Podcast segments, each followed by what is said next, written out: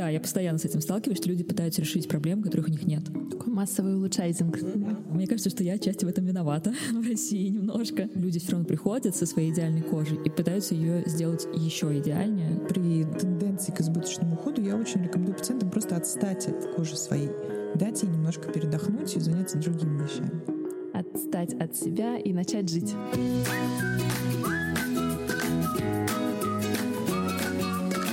Всем привет!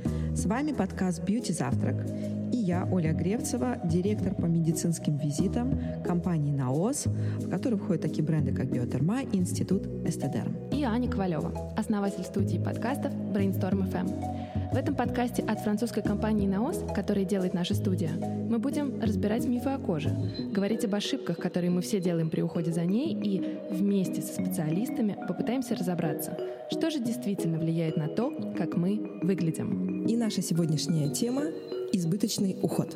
Мы поговорим о том, что иногда мы с вами используем слишком много косметики и узнаем, что бывает, если мы переборщили. Я с большим удовольствием представляю наших гостей. Врач-дерматолог, косметолог с очень большим клиническим стажем, более 11 лет. Специалист по нехирургическим методам омоложения лица Мария Бондарева. Всем здравствуйте. А вторая наша гостья сегодня — это Адель Мифтахова, основательница собственного бренда косметики Don't Touch My Skin и автор популярного телеграм-канала о косметике Don't Touch My Face. А еще Адель — соавтор книги «Нормально о косметике». Привет. Мы сегодня, когда говорили о теме, озвучили ее как чрезмерный уход, и с вами решили поговорить о том, что иногда мы все, э, кажется, покупаем себе чуть больше, чем нужно. И вот пока мы записывали предыдущие выпуски подкаста, мы не раз слышали от врачей, что приходят люди с переухоженной кожей. Расскажите э, вообще свой взгляд на проблему, действительно ли это так, и вообще свое ощущение, насколько люди сейчас э, думают, что им нужно больше, чем на самом деле. Я как врач-дерматолог и косметолог каждый свой рабочий день сталкиваюсь с тем, что э, расспрашиваю пациентов, чем они пользуются дома. И я вижу сейчас, что очень многие действительно приходят с каким-то уже скомпонованным уходом. Иногда это было подобрано косметологом заранее, иногда и чаще всего это подбирается себе самостоятельно. И здесь а, люди делятся на две части, девочки делятся на две половины. Кто-то очень много читает, вдумчиво разбирается в вещах, в ингредиентах, в а, средствах и таким образом составляет себе какую-то схему, довольно грамотную, такое бывает часто. А кто-то просто от того, что он ничего не знает, покупает средства нейтральные. Увлажняющий крем, обычная умывалка, и вот как-то так они живут. Да, много бывает косметики, но не всегда большое обилие косметики наносимых на себя средств связано с тем, что кожа будет переухожена. Все-таки переухожена, я чуть-чуть попозже объясню, что это такое в моем понимании. Это слишком агрессивно, наверное, обработанная или часто используемая процедура для кожи, когда она с трудом уже это выдерживает. А избыточный уход может не иметь никакого влияния то есть умываемся одним, вторым, крем такой, крем секой, сыворотка, маски, но акне, где были, там они и остаются.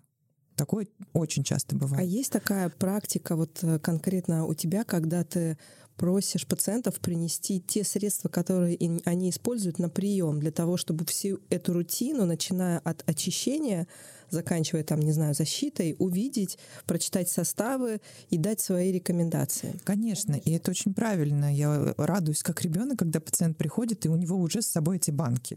Такое бывает не часто, надо сказать, но, по крайней мере, я выспрашиваю, чем вы умываетесь, какой крем, что вы наносите утром, что вечером. И зная, в общем-то, ассортимент, который сейчас есть на рынке, да, не все составы э, очень подробно я знаю, но очень много что мне понятно и известно. Я делаю вывод, что здесь нужно подкорректировать? Обязательно, да, я э, в курсе того, какими брендами и с какими составами пользуется человек. Адель, э, у тебя есть свой бренд косметики, ты пишешь о косметике. Как часто ты сталкиваешься с тем, что слишком много средств люди наносят на себя? Ну, я как Мария, не работаю с людьми, не работаю с кожей, потому что у меня нет компетенции, я не врач. А, но я очень часто общаюсь с людьми про кожу, очень часто смотрю на человеческие лица. И лет пять назад, когда я только завела телеграм-канал про ингредиенты косметики, особо никто популярно не писал. И, с одной стороны, как бы здорово, что благодаря мне люди там что-то узнали, что появилось огромное количество блогов на эту тему, огромное количество информации, но, с другой стороны, мне кажется, что я помогла создать монстра, потому что, ну, типа, люди узнали, что такое альфа-гидрокислота, люди узнали, что такое салицилка, неосанамид и, и так далее, и так далее, и они решили, что им это обязательно надо. И у нас иногда бывает презентация моего бренда, и туда приходят, естественно, люди, которые покупают средства, и всегда, всегда типа процентов 80 человек говорят, что ой, у меня акне, у меня, у меня очень проблемная кожа. Я смотрю на их лица, и ничего там нет. Там, может быть, раз в месяц появляются эти три прыщика, а, которые не надо умазывать чем-то чудовищным, тем, тем, что они на себя мажут. Возможно, у меня не истинная статистика, но те люди, которые приходят ко мне и говорят, что я читаю Адель, они не грешат этим. Это очень Может хорошо. быть, просто те, кто грешат, не доходят до меня. Вот я вижу, что приходят э, те, кто читают тебя, очень грамотная аудитория, думающих людей, которые включают мозг, и мне нравится то, что они привлекают профессионала для того, чтобы скорректировать свой уход. Но мне кажется, здесь вот ключевое — это включить мозг, потому что я даже про себя могу сказать, я его не всегда включаю, когда что-то читаю. То есть я вижу кучу классных модных названий, и кажется, что мне все это нужно, ну потому что этим пользуются люди, и мне тоже это интересно. Но вот здесь, наверное, самое основное, как э, понять, что тебе конкретно это нужно, тебе нужны какие-то кислоты или ретинол, да, то есть это врач должен определить или можно себе как-то диагностировать и прописать? Мне кажется, что если есть возможность пойти к специалисту, всегда стоит пойти к специалисту, но, а, к сожалению, ну, это довольно затратная тема. То есть не у всех есть деньги на поход к Марии, например, потому что она довольно дорогой специалист. А, не все специалисты даже те, которые берут много денег за прием, они не все хорошие, они не все этичные. То есть а, у абсолютного большинства людей, которым, возможно, стоило бы это сделать, нет возможности пойти к врачу, и поэтому остается только самостоятельно пытаться что-то там узнать про это.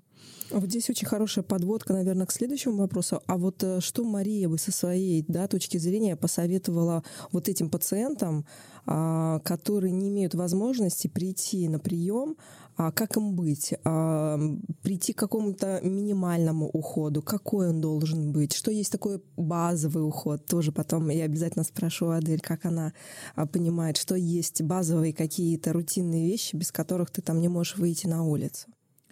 Ну, во-первых, вот по поводу того, что дорого прийти к доктору, который назначит уход, в общей картине, мне кажется, это выходит дешевле. Во-первых, нужно найти врача, который занимается кожей, потому что не все косметологи, ну, чаще всего к ним обращаются, потому что а, история с дерматологией, она, как правило, заканчивается назначением аптечных препаратов, а не косметики с активными ингредиентами, которая будет приятна и комфортна и сбережет кожу, не сделаю ее слишком раздраженной, например, в процессе лечения акне. И покупая, перебирая средства, э, все-таки это тоже довольно затратная история. Одно купили не подошло, другое купили не подошло. И вот так скапливается большое количество банок, которые не подходят. И в итоге, на мой взгляд, э, дешевле прийти к дерматологу, косметологу, который назначит вам минимальный необходимый уход. Я э, ограничиваюсь, как правило, тремя, от двух до пяти средств. Три-четыре в среднем. Но это действительно вещи, которые будут необходимы базовым уходом. И потом же можно расширять, экспериментировать сколько угодно. Но для того, чтобы вывести на качественно другой уровень кожу свою, необходимо вот именно такое количество, но прицельно подобранных средств. Поэтому вот а сколько нужно такое. средств для здоровой кожи? Для здоровой кожи, да. вот я говорю, от двух до пяти. То есть минимум 2, это 5. умывание и крем, да, который наносится утром и вечером. И если мы расширим этот спектр, это может быть два умывания, это добавление сыворотки или тоника, 2-5 в среднем. Адель, ну а ты что скажешь про свою рутину ежедневную? Что есть минимальный набор средств у тебя, там, я не знаю, в ванной комнате? Ну, у меня очень много всяких банок, конечно. Я тоже жертва проблемы, которую мы сегодня обсуждаем. И у меня, у меня, естественно, бренды присылают огромное количество всяких банок, и у меня у самой есть свой собственный бренд банки, которые мне нравятся. Ну, для меня самый базовый, самый-самый базовый уход — это умывание, увлажняющий крем, и если на улице ультрафиолетовый индекс, выше, 3 и выше, то я пользуюсь защитным кремом. И как бы и все. Каким должно быть очищение? Есть рекомендации по базовому уходу, я не знаю, это пенка, это гель, это мыло какое-нибудь? Или я сейчас страшные вещи говорю? Нет, нет, это не страшные вещи, абсолютно логичный вопрос, потому что, например, пенка подойдет практически всем. А вот вещи, как молочко-крем для умывания или гель, в зависимости от состава, они уже подбираются, ну и в зависимости от базы, вот это гель или крем, они подбираются от типа кожи, да, потому что жирная кожа лучше очищается гелем. Чувствительная кожа, поврежденная, ее лучше очищать средствами более мягкими. Поэтому имеет значение, что в условиях задачи, чтобы подбирать не только ингредиенты, но и базовый а, состав. Угу. Да, но я замечаю, что многие люди, которые не очень погружаются в уход, они не любят прям тяжелые текстуры никакие. То есть даже если у человека очень сухая кожа, ему будет неприятно пользоваться молочком. И мне кажется, сейчас уже вот это вот деление на гели более жесткие, молочко более мягкое, оно уже размылось довольно сильно, потому что появились павы, которые очень мягкие. Павы — это поверхностно-активные вещества. А, и вообще мир формулирования косметики продвинулся, продвинулся очень далеко. И сейчас есть а, и гели, которые очищают мягко, есть и молочко, которое чает посильнее, больше для жирной кожи подходит. Ну да, но в целом, да, где-то такое деление. Гели, пенки посильнее, молочко, кремы, эмульсии всякие помягче. Да, более того, промышленность, которая выпускает косметику, дошла уже до того, что ты наносишь на лицо гель, который превращается в пену. Мне вот эти очень нравятся трансформации. Поэтому все условно, действительно. Переухоженная кожа. А вот э, э, что врачи-дерматологи вкладывают в это понятие? Она переувлажненная или переочищенная, или она э, очень сильно, там, я не знаю, была до этого под воздействием тех же кислот или еще каких-то активных препаратов, которые дали побочные явления. Что для врача-дерматолога переухоженная кожа? Переухоженная кожа, когда очень много средств или процедур, которые нарушают поверхностный слой или отшелушивают. Вот для меня это переухоженное, потому что переувлажнить кожу невозможно, особенно косметикой. Кожа такая интеллектуальная достаточно система, которая э, имеет саморегуляцию, да, так же как гомеостаз в организме, кожа имеет свой гомеостаз. В ней заложен генетический процесс образования новых клеток, отшелушивания поверхностных клеток. А, и основная функция кожи защитная. Поэтому, да, действительно, сейчас очень многие средства проникают в поверхностные слои или опосредованно могут действовать на более глубокие слои или проникать в них. Но э, избыточное количество увлажнителя, например, в кожу практически невозможно ввести, если это не аппаратные процедуры и не инъекционные. Поэтому в этом плане увлажнения я переухоженности никогда не увижу. Чаще всего недостаточное увлажнение есть, да. А переухоженность, вот как я уже сказала, связана с отшелушиванием. Да, это кислоты, это ретинол, это может быть механическое отшелушивание, скрабы, щетки для умывания. Вот в этом случае, если очень много это использовать, а некоторые стараются изо всех сил, и действительно кто-то таким образом снимает свой стресс, кто-то какие-то другие проблемы в голове решает этим. И даже когда не нужно использовать эти ингредиенты, достаточно активные, их все равно используют. Поэтому, когда приходит девушка, и у нее очень гладкая, глянцевая кожа, я могу подумать о том, что она действительно переухожена, и попросить ее притормозить с уходом, как-то немножко его поменять, потому что есть определенный резерв у кожи, не надо ее терроризировать очень много такими вещами. А, иначе это превратится в то, что поверхность будет плохо восстанавливаться, и кожа станет чувствительной, реактивной. Такое я, кстати, тоже нередко вижу, когда попытки вылечить акне используется одно активное средство, другое средство, и э, эффект от э, этих средств на высыпание довольно слабый, но кожа уже склонна к чувствительности, она краснеет, она шелушится местами. И здесь нужно такую помогающую терапию уже назначать, а, очень хорошо грамотно комбинировать эти активные средства с чем-то мягким, чем я и занимаюсь, в общем-то, в своей работе. Поэтому переухоженная кожа — это такая, которая не дают передохнуть, ее гонит, как лошадь, и, в общем, есть шанс ее загнать.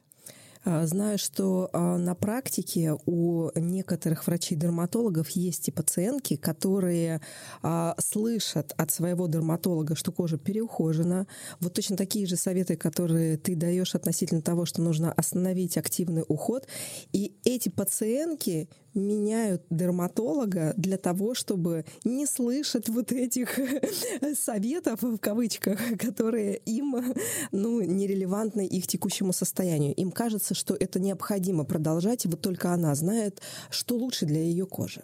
Да, совершенно верно. А, и для меня уже с моей достаточно большой практикой это не удивительно. То есть я изначально, пообщавшись с человеком, могу предположить, какие будут дальше у нас отношения, насколько мой подход может подойти. Да, меняют дерматолога, меняют косметолога в попытке найти такого, который даст им соответствующий их запросу ответ. Я, э, слава богу, могу себе в своей практике позволить легко отпустить такого человека, не идя на поводу, потому что, да, очень часто они провоцируют такие люди, назначить себе это или это, или какие-то избыточные процедуры сделать, или э, вот очень часто я сравниваю это с запросом, например, на коррекцию лица, на коррекцию губ или а, формы лица, когда Такой Массовый улучшайзинг. Да, массовый улучшайзинг. Но мой подход, он э, требует того, чтобы лицо оставалось абсолютно гармоничным, да, где где-то мы чуть-чуть можем менять пропорции. И мне не страшно отпустить такого пациента, чтобы он нашел такого врача, который сделает так, как хочет пациент. Мне кажется, что это очень сильно зависит от спецификации, от, от профиля дерматолога. Ну, то есть есть дерматологи, которые специализируются на лечении акне, есть дерматологи, которые специализируются на лечении аллергии. У этих дерматологов, скорее всего, будет очень разное назначение и очень разный подход к лечению. То есть врач, который специализируется на аллергии, скорее всего, скажет, типа, берите-ка, пожалуйста, все, вот вам, ну, типа, пользуйтесь только, только двумя банками, больше ни тем, и ничем, и чтобы там не было ни ароматизаторов, ни красителей, ничего. А врач, который супер нацелен на anti-age и на такие более эстетические штуки, скорее всего, он назначит побольше. Особенно если он занимается не здоровьем кожи, а вот именно вот этой эстетической частью, такой красотой, так называемой. Знаешь, какой тебе еще вопрос? А, ты сказала, что ты отчасти сама жертва избыточного ухода. В какой момент ты, а, ну и вообще как ты останавливаешь себя? Потому что, ну это же тоже сложно, когда, во-первых, у тебя столько всего красивого присылают, во-вторых, тебе самой эта сфера интересна, и ты, как автор канала, во многом должна давать свое мнение. Вот как, остановиться? Да, как, как понять, что твоя кожа вообще переухожена? А, ну я по себе понимаю, что, ну, что слишком много всего происходит, когда она краснеть немножко начинает, когда просто выглядит какое-то, как будто бы я тусила неделю. Вот. Хотя я не тусила совсем. Ну, у меня опять же, довольно хорошая кожа, и она много чего может выдержать. Но я по себе замечаю, когда они начинают краснеть, шелушиться, и когда от нанесения средств немножко начинает пощипывать, например, это означает, что барьер поврежден, и надо ну, как бы немножечко Остановиться. Да, успокоиться. А бывает такое, что вот эти симптомы неправильно люди воспринимают, и они, наоборот, еще что-то себе докупают, чтобы как-то остановить вот это шелушение или красноту? Конечно.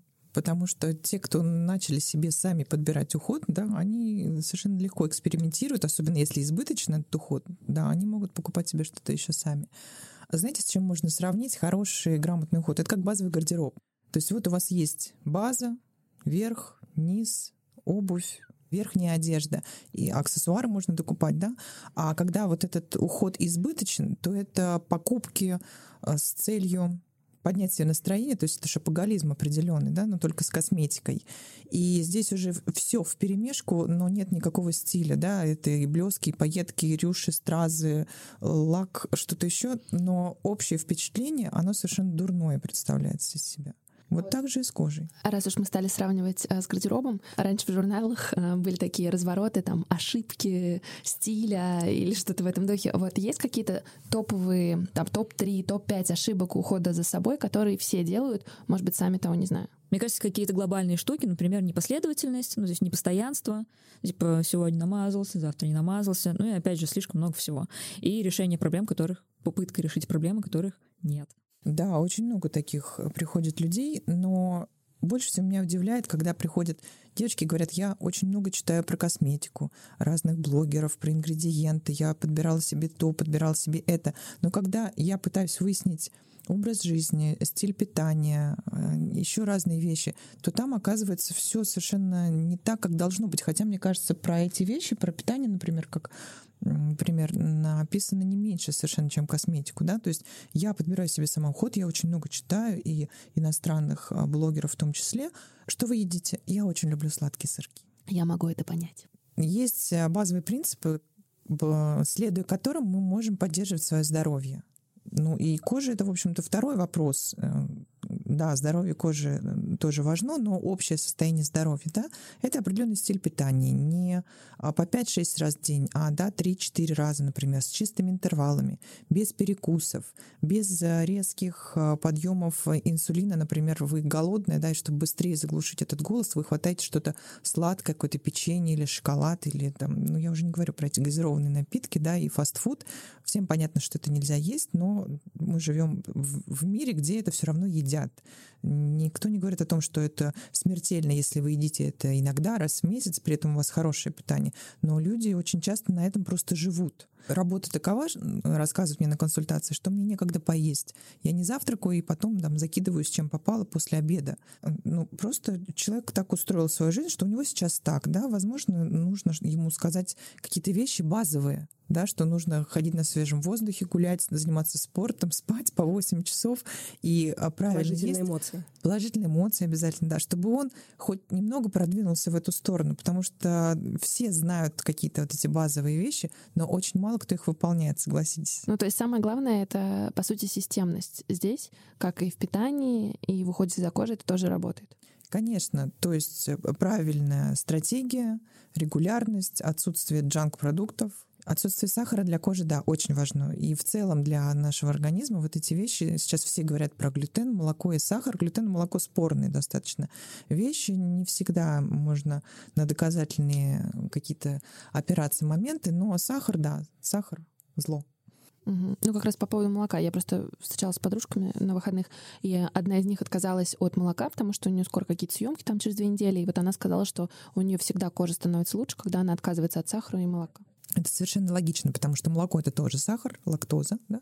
У, у эм, большого количества людей есть э, проблемы с усвоением этого сахара. Непереносимость. Непереносимость, да. Не всегда она генетическая, но сейчас э, такое поколение живет на Земле, когда этих непереносимостей становится все больше, ну и в силу экологии в том числе и определенных мутаций. И убрать молоко и сахар я всегда рекомендую для того, чтобы получить более чистую кожу, если это есть такой запрос. Не все а, сдают анализы, чтобы выяснить вот эту непереносимость, но экспериментально мы можем убирать и видеть хороший результат. Если это действительно происходит, стоит задуматься о том, чтобы убрать из рациона этот продукт.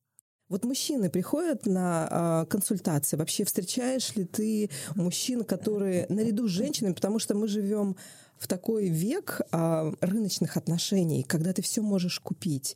И вот это ощущение, даже если ты не можешь себе это позволить, да, а, маркетинговые какие-то лозунги, слоганы заставляют тебя выйти на тот уровень, когда ты говоришь, я это беру. Даже если я не могу себе это позволить, я подумаю об этом завтра.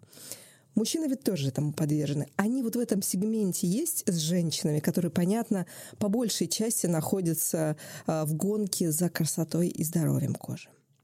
Мужчины есть, но в плане кожи, мне кажется, они а, как-то далеко в хвосте. То есть э, им важнее будет то, как выглядят их волосы или борода, да, то есть они скорее пойдут э, к парикмахеру, к стилисту, а то, как они одеты. Ну и кожа здесь, мне кажется, играет уже третью роль. Да, приходят мужчины, есть среди них а, пациенты, они очень привержены рекомендациям, то есть они их выполняют э, совершенно Послушные. четко. Да, я очень люблю, когда мужчин, с мужчинами работаем, потому что то, что я назначила, они будут выполнять ровно, строго, так, как я это рекомендовала. Это, наверное, мужчины, которые в армии служили. Нет, нет, это практически все мужчины так делают. А, как правило, уходом занимаются те мужчины, которые очень системны, то есть это не какие-то такие творческие, те, кто забыл нанести, а у них в жизни такой немножко хаос. То есть это такие четко все по полочкам, ну, очень системные люди. И для мужчин уход нужен очень специфический, то есть э, им нужно минимум продуктов, потому что им просто даже лень это все наносить, но если уж они занялись этим, они наносят послушно, даже если им что-то немножко не нравится. Эти продукты должны обладать определенными характеристиками, они должны быстро впитываться, они не должны никакое неприятное ощущение оставлять, потому что просто бросят мужчины этим пользоваться. Они должны достаточно быстро показывать свой результат, потому что тоже непонятно становится, зачем вообще все это, потому что просто там намазать, нанести 10 слоев, как любят это сделать женщины, а, это не про мужчин, ну, в общем понимании понимании этого слова история, да, есть некоторые люди, которые любят это, но это крайне редко случается. Поэтому с мужчинами история достаточно интересная. Мне кажется, это абсолютно логично, учитывая, в каком мире мы живем, и вся косметика, вся реклама косметики таргетируется на женщин. Абсолютно все, ну, практически все бренды косметики рассказывают о том, что вам нужна эта банка, чтобы стать красивее. И если раньше была риторика, нужно стать красивее для мужчин своего, то сейчас, слава богу, эта риторика уже ушла. И есть риторика типа «стань красивее, потому что ты такая». Независимо. Для себя, да. Да, для себя. А, Но ну, это еще одно давление, да, сути. но мужчины таким манипуляциям не подвергаются, потому что мы живем в таком патриархальном мире, в котором у них все хорошо в этом плане, а у нас нет. А, и женщин, конечно, призывают постоянно себя улучшать, в том числе потому, что нужно баночки продавать, Ну зарабатывать деньги на этом. Тут главный вопрос, как женщинам противостоять этому давлению. Потому что когда тебе каждый раз говорят, ты этого достойна, а, ну, как бы, а, а что нет-то? Ну, ну да, ты, безусловно, достойна, но, ну, мне кажется, самое правильное — это изолировать себя от информации, которая заставляет чувствовать себя не очень хорошо. Ну, то есть, э, возможно, стоит отписаться от инстаграмов, в которых слишком красивые, отретушированные женщины. Возможно, стоит подписаться на каких-нибудь бодипозитивных активистов, которые выглядят как люди рассказывают о том, как они живут и как вообще нормальные люди выглядят обычно. Это ну, не то чтобы давление со стороны, но когда ты там а, сидишь в компании подружек, которые обсуждают новые средства, которые они все купили с ретинолом, а ты не знаешь, что такое ретинол, и тебе немного в лом разбираться, но ты думаешь, ну, надо попробовать, там посмотрим. Ну, то есть это Беру. работает так. Да, да, да. Здесь просто, наверное, самое важное, что стоит сказать, что проблема избыточного ухода, она в том числе идет вообще э, от избыточности не только ухода, новостей, информации, впечатлений. И тут во многом детокс для кожи должен начинаться, наверное, с какого-то психологического детокса. А давайте мы вот обсудим проблемы, которые действительно нужно решать. И в какой момент, допустим, можно сказать себе, окей, это пара прыщиков в месяц, а в какой момент это проблема, с которой нужно бежать там к Марии, не к Марии, но к дерматологу. Мне кажется, что когда а, проблемы с кожей начинают влиять на качество жизни, нужно идти. То есть когда акне, от которого просто грустно, а- акне, от которого больно, атопический дерматит, от которого просто очень тяжело жить. Мне кажется, что когда вот это так начинает влиять, уже сто процентов стоит идти к врачу. Однозначно, я согласна с тобой, что в этих случаях нужно идти к врачу, когда есть состояние кожи, которое долгое время тебя беспокоит, ну или что-то резкое появилось, да, нужно пойти к врачу. А еще к врачу идут в определенном возрасте, чтобы понять, что делать, чтобы сохранить то, что есть. Этот возраст примерно около 30 лет очень часто приходят на консультацию и говорят, у меня скоро день рождения, мне, наверное, пора. А если есть какие-то высыпания, покраснения, жжения, шелушения, конечно, нужно идти к врачу сразу. И очень многие ходят с акне, просто закрывая его тональным кремом, иногда даже не желая решать эту проблему, просто чисто психологически людям комфортно вот в этой броне, в тональном креме. И очень многие эти люди любят мейк. И когда смываешь этот мейк, там может быть что-то страшное, действительно. Но, тем не менее, наносятся слои тонального крема, консилера, хайлайтера, пудры и так далее, чтобы все это замаскировать, сделать якобы красивым, хотя внутри очень некрасиво. Ну, это как э, красить дом, где обваливается штукатурка, вместо того, чтобы его как следует отремонтировать. Поэтому вот в этих случаях я бы очень советовала пересмотреть свой базовый уход или лечение, а, получить назначение от врача, чтобы Лучше, как минимум, ложился этот тональный крем, если уж вы хотите им использовать. Но очень многие приходят и говорят, я замазываю, но я очень хочу избавиться от необходимости наносить тональный крем каждый день. И когда мы работаем, когда я работаю с этим человеком, назначаю лечение, процедуры, или это просто коррекция ухода, иногда этого достаточно вполне. И человек приходит и говорит, я стал меньше пользоваться тональным кремом, или я могу выходить без тонального крема. Вот этот момент победы, я прям торжествую и радуюсь, как маленький ребенок в этот момент, потому что мы смогли добиться того, что кожа, которая изначально дана человеку как защита, как э, красивое вот это покрытие, она стала настолько самодостаточной, что не нужно ее больше маскировать. Очень часто приходят молодые девушки, и они хотят все то, что они прочитали под постом или увидели в сторе своего там любимого бьюти-блогера, и они хотят следовать э, вот этой жизни, этому лайфстайлу, да, этой картинке, этой глянцевой сияющей кожи там изнутри. Да, глянцевую сияющую кожу мы можем устроить, потому что это абсолютно логично, естественно, безопасно, да, и э, коррекция ухода действительно сделает кожу здоровой, увлажненной, глянцевой, и дальше нужно будет ее только поддерживать и защищать. Если речь идет о том, что я хочу уколоть ботокс, разгладить морщины здесь или подтянуть что-то здесь, э, действительно часть пациентов имеет необоснованные запросы, и им не нужно этого делать. В таком случае я скажу очень деликатно, что, возможно, вам не нужно этого делать. То, что делать не надо, я делать не буду. Если речь идет о какой-то гармонизации лица, где можно с этим лицом поработать так, чтобы оно воспринималось с точки зрения физиогномики чуть-чуть иначе, да, чтобы оно не было хмурым, чтобы оно было более миловидным, чтобы придать какие-то черты э, в полуулыбке, чтобы находилось это лицо не такое такое расстроенное, да, потому что иногда человек бывает совершенно в спокойном состоянии, но у него такая анатомия лица, что все спрашивают, что случилось? Почему ты такой грустный? Или не у меня выспался? такое бывает. Я поэтому много улыбаюсь, потому что если я не улыбаюсь, люди думают, что у меня что-то произошло. Вот, Но видишь, тебе очень идет. Ты Улыбайся. нашла способ, как это изменить. Да, и очень, это очень классный способ, потому что да, связан мозг и мышцы, и ты передаешь сигнал о хорошем настроении, улыбаясь просто. Может быть, но я прям помню, что я особенно, когда очень сосредоточена и сижу перед компьютером, люди мимо проходят, они думают, что ну точно кто-то умер. Ну, ну, такое строение. Да, но косметология может в этом помочь.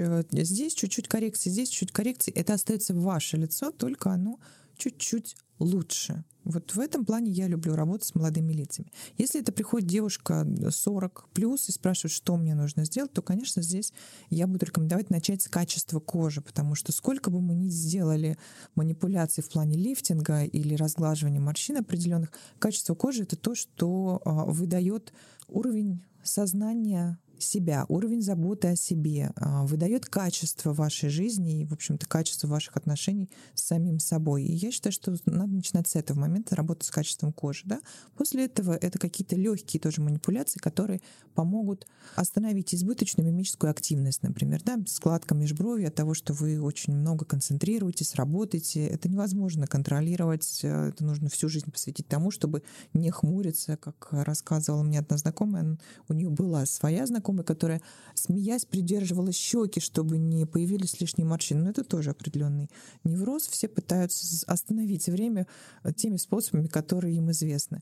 Поэтому в моем понимании должно быть начало с качества кожи, затем какая-то коррекция и, возможно, уже возвращение потерянного коллагена, уже аппаратные процедуры, инъекционные, лифтинги. Но все должно быть очень органично, во-первых, и достаточно. Не должно быть какого-то избытка в этих процедурах. Я очень расстраиваюсь, когда приходят люди с большим количеством гиалуроновой кислоты в лице, да, и чтобы что-то здесь сделать, изначально я должна как-то это вывести. А люди не хотят иногда расставаться с тем, за что они заплатили, за все эти скулы, за эти, все эти филлеры. Они хотят избавиться от одной какой-то конкретной морщины, но в общем видении лица она не имеет э, иногда никакого значения, нужно заниматься совершенно другими вещами.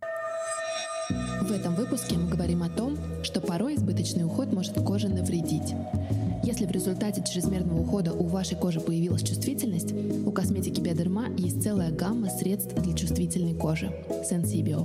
Например, из рекомендаций есть прекрасный Sensibio Light крем, который особенно оценит любители легких текстур.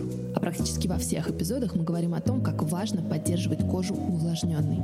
Чтобы восстановить физико-химические показатели кожи, используйте спрей «Клеточная вода» от Институт Эстедерм. Этот продукт по своему составу минералов идентичен межклеточной жидкости организма, а еще он содержит гиалуроновую кислоту, которая восстановит уровень влаги. Подкаст «Бьюти Завтрак» выходит при поддержке французской компании «Наос». А для всех слушателей нашего подкаста мы подготовили приятный сюрприз. Промокод «Подкаст» даст скидку в 20% при покупке любых средств брендов Биодерма и Институт Эстедерм на нашем сайте naos.ru. Вся косметика производится во Франции, а больше информации вы найдете по ссылке в описании к этому выпуску. С точки зрения обывателя – если я вижу, что с моей кожей что-то не так, я могу сама там себе какие-то кислоты прописывать и так далее? Или есть там строгий пул проблем, которые нужно увидеть, прежде чем там применить какие-то препараты? Не препараты, а ингредиенты. Мне кажется, что большинство косметики, обычной косметики, которая там, не знаю, в Литуаль продается, она не оказывает такого влияния на кожу лечебного, э, ну, типа, она вряд ли может навредить, только если не по инструкции пользоваться, если пользоваться слишком часто, ну, те же самые кислотные пилинги. В принципе, человеку со здоровой кожей, скорее всего, понравится пользоваться каким-нибудь кислотным тоником или кислотной сывороткой периодически, потому что кожа станет более гладкой, шелушения, может быть, пройдут зимой. Но есть определенные ингредиенты, которые, мне кажется, не стоит мазать на себя просто так. Это в первую очередь ретинол. Сейчас очень много появилось средств с ретинолом. Они все достаточно мягкие. А, они все, скорее всего, не сделают ничего серьезного с кожей. А, серьезного в смысле не будет очень серьезных побочек от этого. Но все еще, мне кажется, стоит очень осознанно к этому подходить. Вот если я смотрю на банку, мне нужно читать ее состав, э, я не знаю, нужно доверять некоторым брендам, вот как мне кажется, в первую очередь надо посмотреть в зеркало.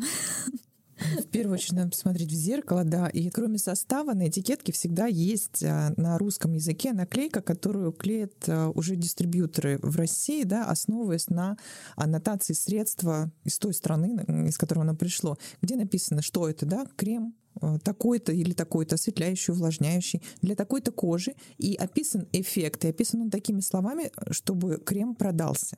То есть там есть определенные обещания.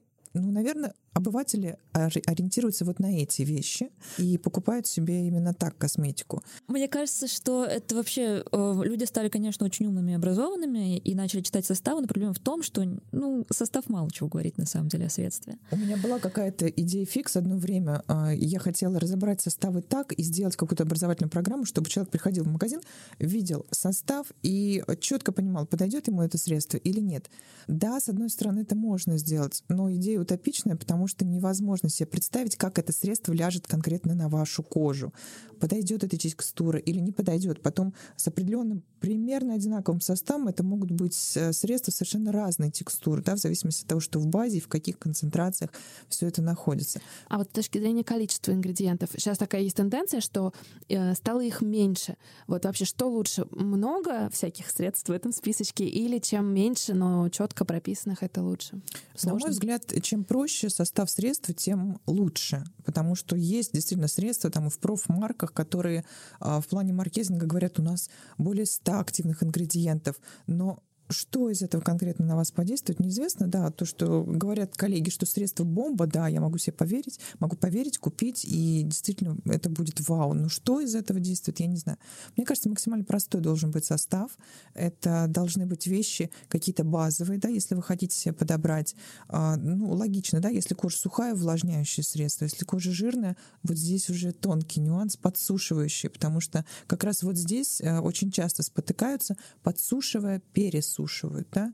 И есть э, определенные правила подбора вот этих средств, которыми, например, я щедро делюсь в Инстаграм, в прямых эфирах и в постах, ну, как в плане какой-то образовательной миссии. Может быть, стоит почитать каких-то врачей, которые вам близки, а, подход которых близок, да, и там уже конкретные средства какие-то выбрать или, по крайней мере, правила по которым вы пойдете и купите себе вот этот уход. Для чувствительной, мне кажется, никогда нельзя ошибиться с средствами для чувствительной кожи. То есть, если вы не знаете, что брать, возьмите для чувствительной. Да, согласна. Там будет мягкое умывание обязательно, там будет крем, который не будет никого раздражать, и SPF.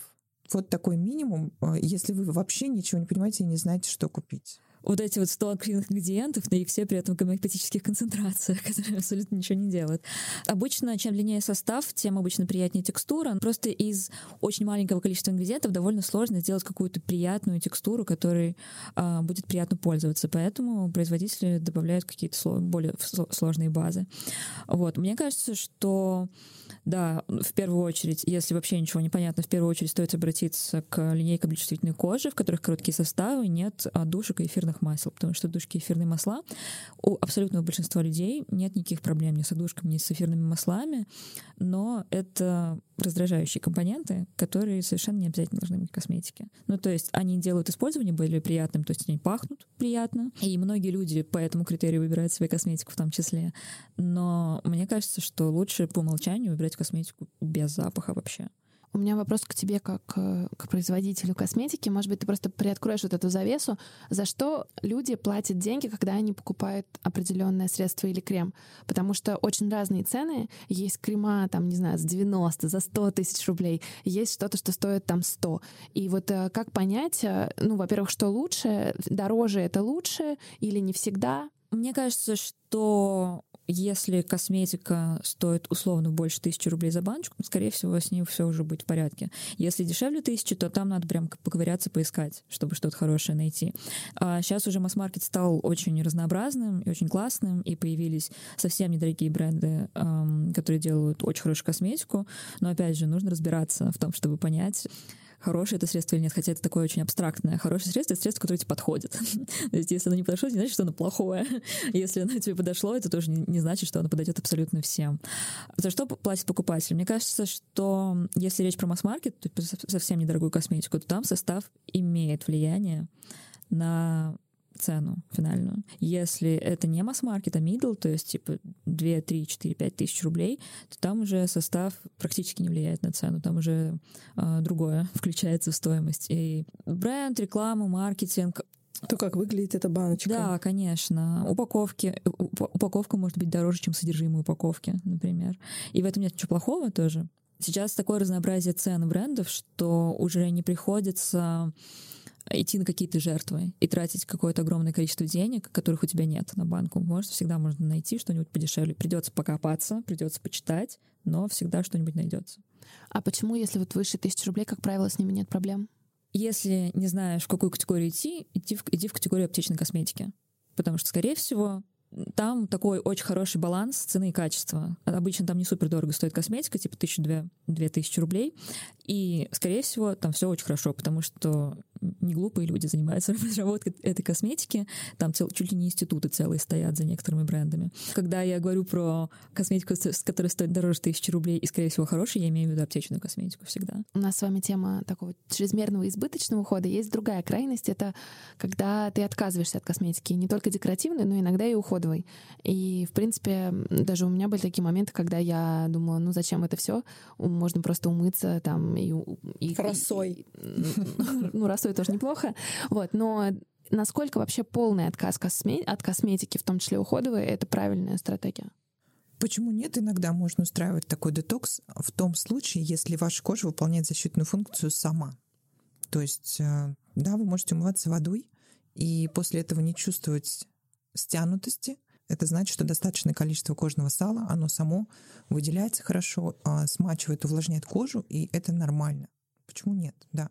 А некоторые, кстати, так и живут. У меня есть определенный процент э, людей, которым не нужен совершенно уход. Им это неинтересно, и кожа не требует его. Поэтому они совершенно спокойно опускают этот момент жизни и пользуются какими-то совершенно простыми средствами. Может, и не пользуются. Они могут забыть нанести крем и спокойно себя чувствовать. То есть, другими словами, всегда надо смотреть на то, как чувствует себя именно твоя кожа.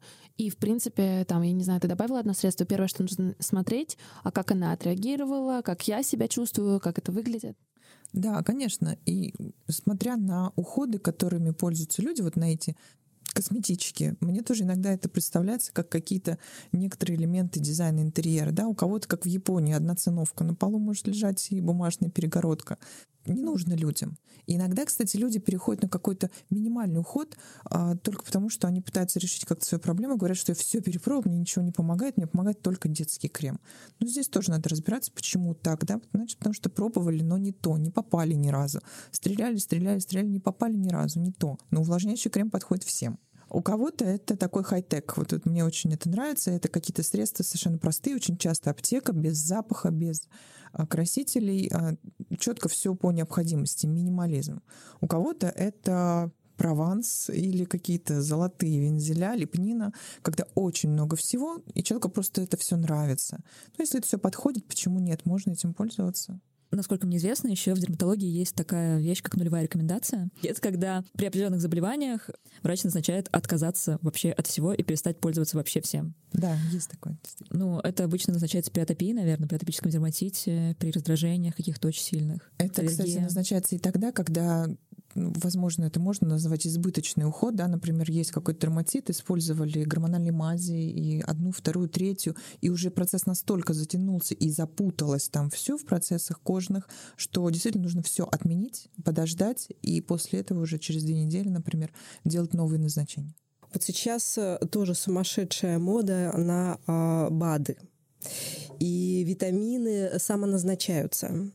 А, опять же, благодаря очень активному муссированию и пропаганды в Инстаграм, на всех этих медийных площадках, да, а, что вот здесь нужно знать? А, может ли пациент сам себе назначить какие-то очень простые витамины, которые ну, жизненно необходимы в любом возрасте, будь тебе 20 или 60 лет, э, неважно. Или какие рекомендации он должен, каким рекомендациям он должен следовать, если все-таки у него есть какие-то показания да, к применению тех или иных витаминов. Вообще витамины — это польза или зло? А, все есть польза и все есть э, вред, да, парацельс, э, есть яд. Я листаю Инстаграм и иногда прям ужасаюсь, потому что каждый второй аккаунт — это какой-то очередной бодолог, который а, пишет про БАДы, рекомендует, выкладывает в открытый доступ целые схемы от того, от усталости, от выпадения волос, от такой жизни, от секой. Прям целые схемы и со ссылками на препараты Сайхерба.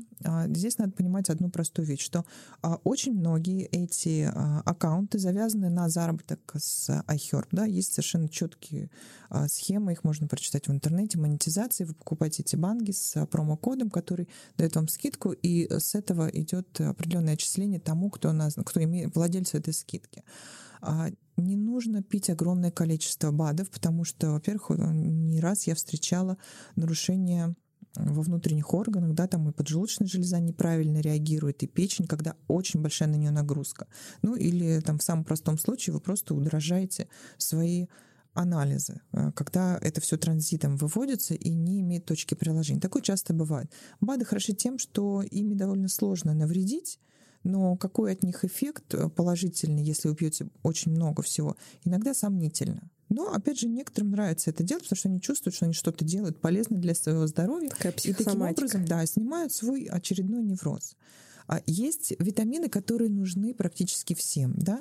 И меня например, очень, например, витамин D или жирные кислоты омега-3. Некоторые вещи еще, кому-то цинк нужен, кому-то селен и так далее. Но есть аккаунты врачей, которые а, очень грамотно преподносят эту информацию. То есть они устраивают марафоны, например, или пишут, какие анализы нужно сдать для того, чтобы понимать, нужен вам этот элемент или не нужен. Ну, хоть так, по крайней мере, можно понять, что вам нужно принимать, и можно какие-то простые вещи действительно купить самому. Но и даже в этом случае я немножко против, потому что, во-первых, не надо пить голословно без анализов даже тот же витамин D, потому что надо понимать, какой у вас уровень, чтобы я, например, как врач могла подобрать вам дозировку. Кроме дозировки еще важна форма, потому что просто так витамин D не всегда усваивается. Есть определенные генетические моменты. Есть, например, другой витамин К2, который истощается при приеме витамина D, да, и нужно выбирать препарат, когда и D3, и К2 есть вместе еще и витамин А иногда влияет на то, как а, усваивается витамин D. То есть, понимаете, здесь не все так линейно, да, а, направо, налево, вверх, три клеточки э, вниз. Организм сложная система взаимосвязи, в которой изучаются годами врачами. И даже сейчас, когда э, я как врач учусь постоянно, постоянно какие-то новые вещи вскрываются даже в самых элементарных каких-то направлениях. Поэтому я всегда за подход с врачом. Адель, ты сейчас работаешь над книгой? над переводом книги. Да, да. Да, Beyond the Soap. Beyond Soap, да, оно по-русски э, черновое название «Немылым единым». Это книжка про то, что мы все, как человечество, стали слишком много мыться и слишком много косметики использовать. Это очень крутая книжка. А, а, там описывается... Она просто радикально отличается от, от всех книжек, которые вы когда-либо читали про косметику, потому что она как раз о том, что мы все слишком много с собой делаем. Расскажи, и какие там инсайты ты для себя там, нашла? А, инсайты... Не стоит мыться каждый день, если вы не грязный каждый день. ну, типа, стоит... Э, типа Раньше в баню ходили раз ну, да. в месяц. Э. Стоит мыться, ну, стоит мыть те части, которые пахнут, а все тело мылом точно мыть не надо. Можно просто водичкой, потому что мы не пачкаемся в городе так, чтобы нужно было каждый день смывать мылом. А вот кожа, кожа лица как часто нужно умываться? Какое счастье, что про это будет написано в широком доступе. Я интуитивно так и делаю. И детей тоже не надо так часто мыть, как э, этого, как да, это они меньше назначают. Да, пачкаются. они совершенно не пачкаются, да, они все практически чистые. А кожа лица требует очищения, плюс-минус, где вы находитесь. Например, в городе или за городом. Это две большие разницы. Да? И даже когда вы снимаете мицеллярной водой, например, загрязнение без макияжа с лица, вы можете смотреть, сколько черноты остается на этом ватном диске. Если вы где-то за городом, то а, там не так много. А, Честно говоря, я сейчас скажу ужасную вещь, но иногда я не умываюсь вечером. Если Я вообще я... не умываюсь утром никогда. Вообще. Или так, например, да. Ну, ну, я утром умываюсь, Да. потому что мне водой нужно глаза Проснуться. да, да, и я, соответственно, умываюсь здесь. Вечером я могу иногда не умываться, если я не была с макияжем, я не была в городе, то есть где-то за городом, чистый совершенно свежий воздух, и там нет таких загрязнений, которые нужно постоянно смывать. Мне просто некомфортно умываться вечером, потому что это меня будет, когда я хочу спать. Поэтому это совершенно вещи, которые, если вы чувствуете интуитивно, что они не портят вашу кожу, вы можете себе позволить. Так, еще что Да, в книге а, есть? Да, в том числе из-за того, что люди ежедневно моются, некоторые люди моются несколько раз в день, у них возникают раздражения на коже, которые они пытаются лечить какими-то кремами, которые... А надо просто перестать всем этим пользоваться. И тогда, скорее всего, эти раздражения... Ну, просто мытье и лица, и тела — это довольно травматичный процесс для кожи. А, Потому что у нас есть рог- роговой слой защитный, который состоит из клеточек омертвевших, и между их заполняет ж- жиры, липиды.